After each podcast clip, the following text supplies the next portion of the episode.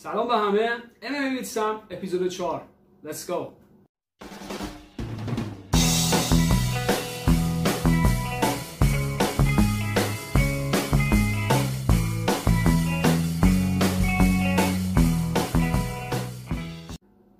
این هفته UFC مسابقه نداشت و خبر خاصی نبود. به جز کلکل همیشگی بین ترش تاکرهای UFC امثال کانر مکگرگور، ماسفیدال، جان جونز و نیت دیاز دوست داشتنی.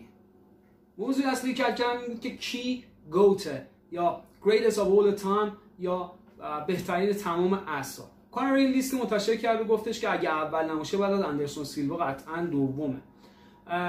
و سوم رو جورج سنپیر گفت و جان جونز رو برد توی رده چهارم. و گفتش که چون از جان جونز خوشش میاد شاید یه تخفیفی بهش داد و برش تو رده سوم. اما شرطش اینه که شروع کرد انتقاد کردن ازش گفتش که اگه موقع عقب رفتن بتونه دستاشو باز بکنه و توی عوض کردن دیویژن های وزنیش یکم جرأتش رو بیشتر بکنه و مسابقات رو یک نواخت نبره قطعا می‌تونه سوم باشه. خب جان جونز قطعا از این موضوع خوشش نیومد و اونم یه لیستی منتشر کرد و توی اون لیست بیشترین در واقع کسایی که توی title fight برد داشتن رو آورد تو اون لیست و خودش با 14 تا برد اول بود و GSP و اندرسون سیلوا و اینا به ترتیب نفرات بعدی بودن. تو اون لیست اصلا خبری از کانر مکگرگور نبود. خب خبیبم طبیعتا بیکار ننشسته بود و هر وقت کانر مکگرگور یه توییتی می‌زنه اون باید حتما یه جوابی داشته باشه واسش. توی توییتی که زده بود نوشته بود که تو تو هر division ی که بودی tap زدی و تسلیم شدی و از تعداد تسلیم های جان جونز و GSP و اندرسون سیلوا و نیت سر هم تو از همه اونا بیشتر تسلیم شد. نیت هم که از این کلکلا هیچ وقت عقب نمیمونه و گفتش که بست پاوند فور پاوند و دابل چمپ منظورش کانر بود. دود کرده و توی بازیش زودتر از میوده نقش زمینش کرده و کارش رو تمام کرده روی زمین. خلاصه دعوا داغه بر سر اینکه کی بهترینه اما خب به اعتقاد خیلی یا گوت greatest of all the time یا بهترین بازیکن و فایتر جهان در تاریخ کسی نیست جز محمد علی که 55 سال پیش دقیقا در چنین روزی با ناکوتی که سانی لیستون رو کرد یه همچین تصویر iconic ی از خودش به جای گذاشت.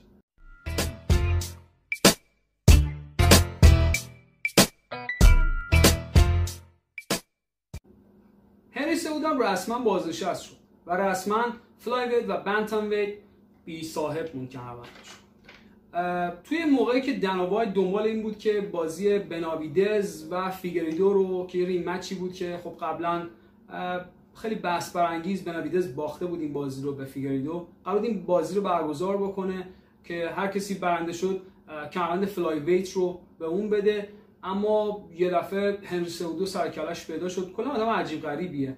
و گفتش که نه می‌خواد دفاع بکنه از این کمربند flyweight ش و فقط bantamweight رو بازنشست شده و احتمالا شاهد بازی فیگریدو در برابر هنری سهودو هستیم که هنری سهودو می‌خواد از کمربند flyweight ش دفاع کنه.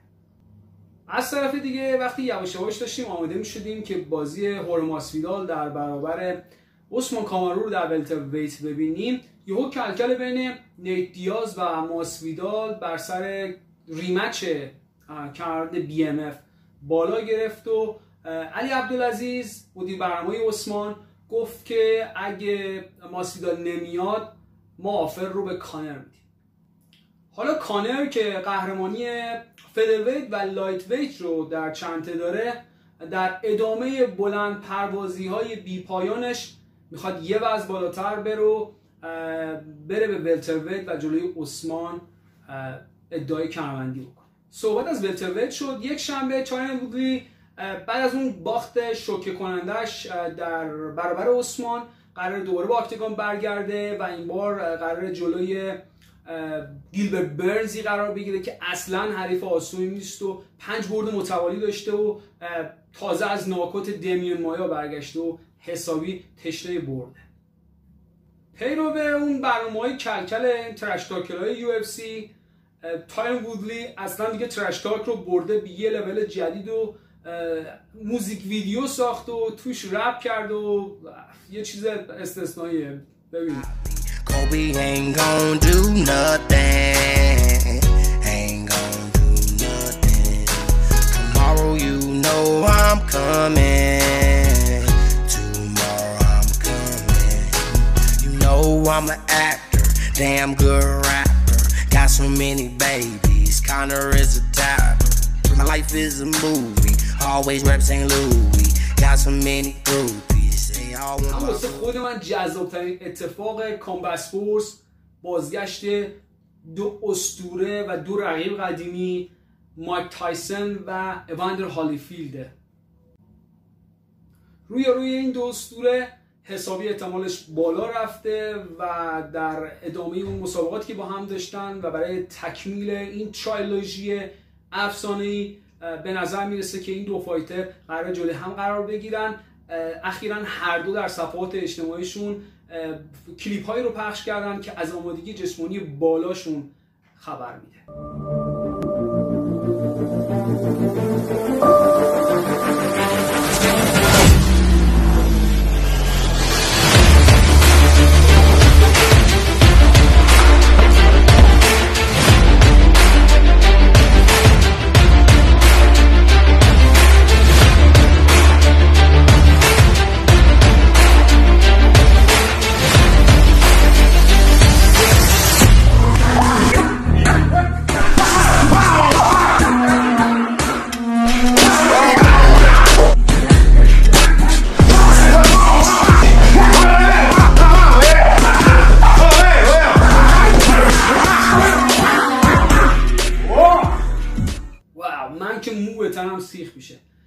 انصافا این دو اسطوره که هر کدومشون بالای 50 سال سن دارن اوان هالیفیلد 57 ساله است مایک تایسون 53 ساله است و هر کدومشون بالای 100 کیلو وزن دارن.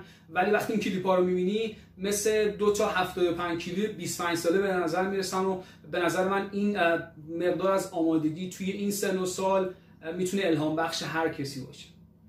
به حال دیدن مسابقه این دوتا برای بار سوم جذابیت خاص خودشو داره زیبایی خاص خودشو داره ولی امیدوارم که این بار دیگه مایک گوشه بندر هالفیلد گاز نگیره Oh, and some nasty stuff in there. There lead to be a bite almost. Holyfield is very unhappy. Look at this.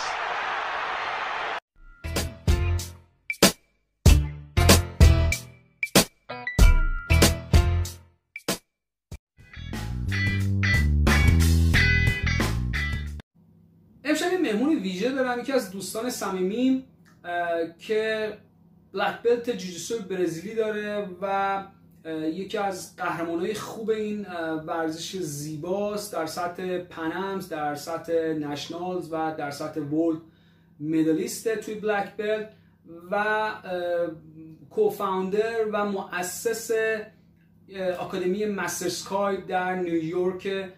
یکی از دوستان خیلی خوب من. Alex Eckley.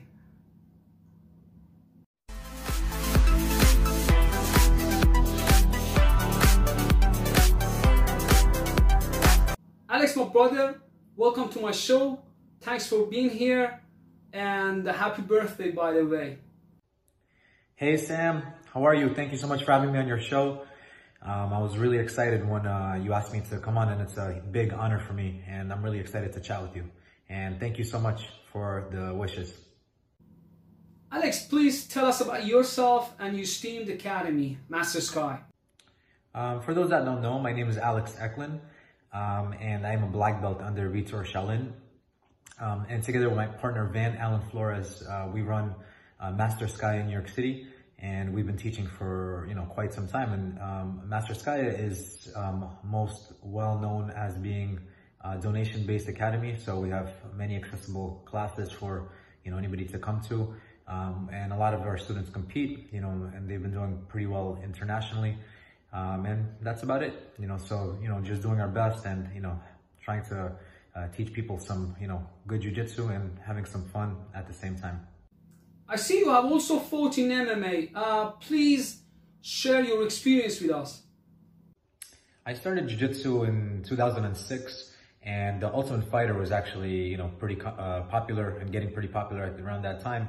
And I started jiu-jitsu because I wanted to fight MMA, but then I just got carried away and, you know, really fell in love with sport jiu-jitsu. And I did sport jiu-jitsu for a really long time. Um, when I got my brown belt, um, I felt the urge to, you know, fight MMA. Um, I started training Muay Thai kickboxing with Koban. And um, then uh, I finally had my first MMA fight. It was quite, you know, quite difficult to get a fight. And I finally got a fight and, you know, it was definitely an experience. Um, I got cut up pretty bad, you know, had to go to the hospital afterwards. Um, I ended up winning by an armbar in the third round, um, but my opponent was super tough. Um, actually got him in, in uh, uh, arm lock in the second round. He didn't tap, you know, just kept going. And uh, it was a really eye-opening experience. Well, how do you see BJ's skills uh, in MMA? Especially nowadays that people are looking for leg locks and it's like a shortcut to end the match and avoid those uh, bloody dog fights. Um, Vitor Shalin actually had an extensive MMA background, and one time he told me that um, you know there's no jiu-jitsu without wrestling and MMA, and um, this was so true, you know, for a really really long time.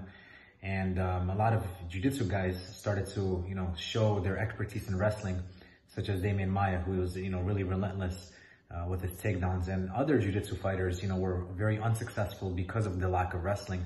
And I think, you know, some modern fighters, um, they've been finding these little loopholes with finding different ways to enter the legs and different ways to combine uh, submissions straight from the feet. And I think this has been, you know, huge curveball and it's something that's so interesting to see in, in modern day MMA.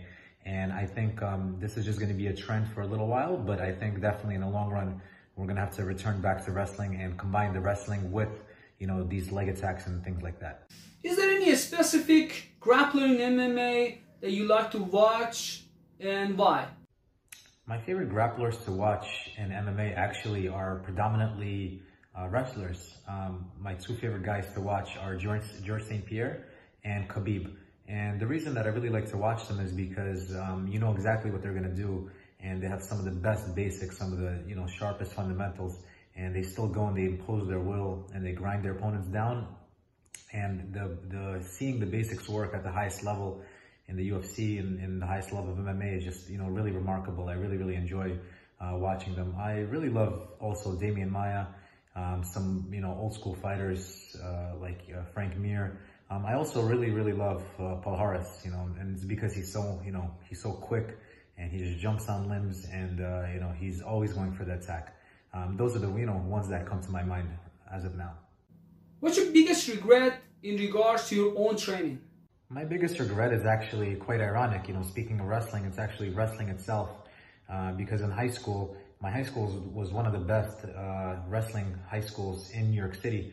Um, but I always thought that it was kind of funny. You know, I was like, oh, this wrestling is not for me. I don't like these outfits.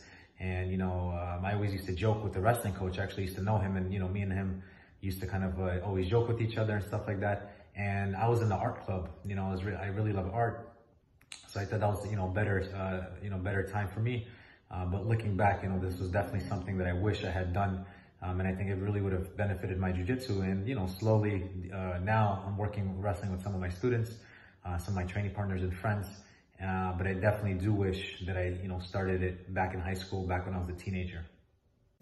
Cool. Anything else to share? I think for uh, for MMA, um, it's so you know so nice to find you know cross training and you know find really strong judo players, really strong wrestling players, really strong sambo, gi no gi doesn't really matter, and just you know train with all of them. Uh, seeing you know seeing how you can impose your game on people that you know get up. Uh, one of the biggest things that when I was training MMA, that was the biggest uh, things that I was struggling struggling with was when I'm passing somebody's guard. How instead of them trying to sweep or submit me, that sometimes they would just, you know, try to stand up and get away from me. And I was not used to this in sport jiu-jitsu. And, you know, my game uh, definitely uh, evolved, you know, because of that. And I became stronger at holding people down and making sure they're on their backs. And, you know, you can only get to this by cross-training and training with, you know, different people of different styles. Alex, brother, thank you. Thanks for coming to my show. Uh, it's always a pleasure to talk to you and share thoughts. Um, hope to see you again. Sam, thank you so much for having me on your show. Um, I think it's amazing what you're doing, and you know you're helping your students, you're helping your community, you're helping the whole world. You know, a lot of my students and friends from New York City uh, love watching you and you know asking me about you, and I think it's so amazing. And you know, I think uh, you know, for us to work together, this is you know the future, and I think you know more people should be doing stuff like this. And you know, it's it's really an honor and a pleasure to communicate with you. And every time I talk to you, you know, always brings a smile to my face with your positivity and you know your leg locks for sure. All right, uh, take care and all the best from New York City.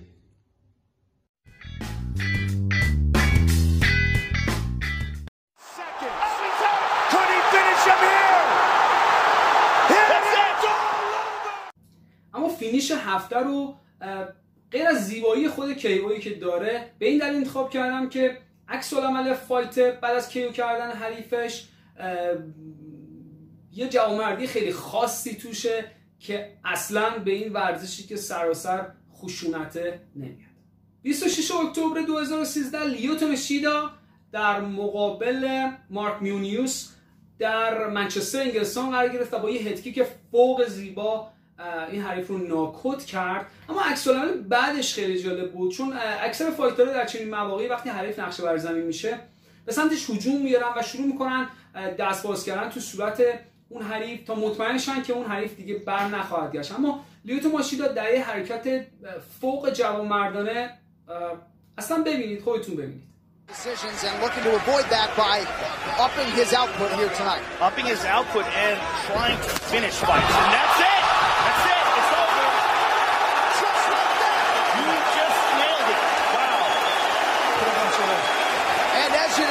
a great show of respect from these two friends.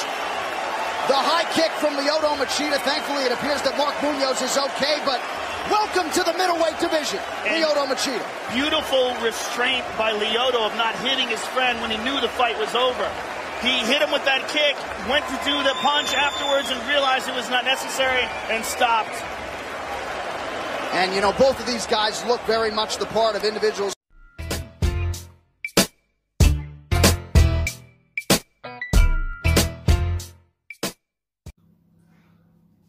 اینم از پایان اپیزود چهارم. امیدوارم که این اپیزود رو هم دوست داشته باشین. نظرات خودتون رو برای من تو کامنت ها بنویسین و امیدوارم با یه اپیزود دیگه و احتمالا با تحلیل بازی تارین وودلی و برنز خدمتون برگردم. تا اون موقع مراقب خودتون باشین و ورزشکار باشین. اوس.